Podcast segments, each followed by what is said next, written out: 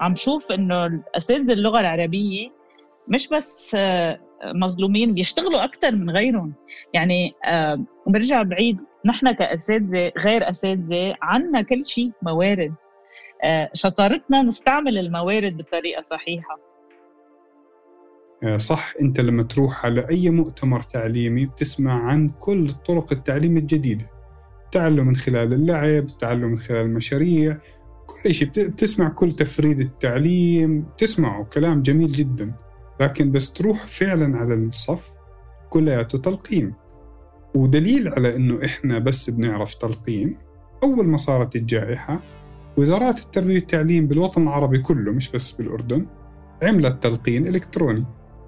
قامت بتسجيل حصص مدتها فعلا يعني المدة نفس مدة الحصة مسجلة معلم عم بلقن. فهذه الفجوة المهارية يمكن دفعتني بشكل كبير. أول شيء إني أتحدى نفسي ثاني شيء إني فعلا أفكر بشكل كبير في مجال التعليم وكيف إحنا ممكن نردم هذه الفجوة المهارية ونردم هذا الخوف عند الطلاب سواء من المنطقة العربية اللي ما كان عندهم فرص دعاء إجت قالت لنا إنه اسمعوا بس بحب أحكي لكم كان عندنا اجتماع لكل الشركة.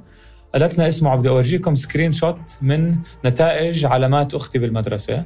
قررت آخر فترة إنها تبلش تستعمل أبواب وعلى علاماتها قلبوا 180 درجة يعني إنه طلعوا بركي من الستينات للثمانينات أو للتسعينات.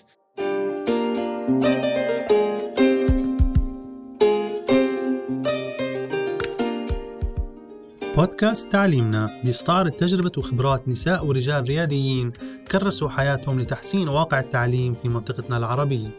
وبهالموسم راح أقدم لكم أنا نافذ الدقاق تسع حلقات حنحاور فيها رياديي التعليم والتكنولوجيا من العالم العربي. لندردش معهم ونسمع قصصهم ونحكي عن تجاربهم والدروس اللي تعلموها والتحديات اللي بواجهوها في مسيراتهم كل يوم. والهدف إنه نطلع مع بعض أنا وياكم بصورة أوضح عن واقع تعليمنا بالعالم العربي. اسمعونا على كل تطبيقات البودكاست.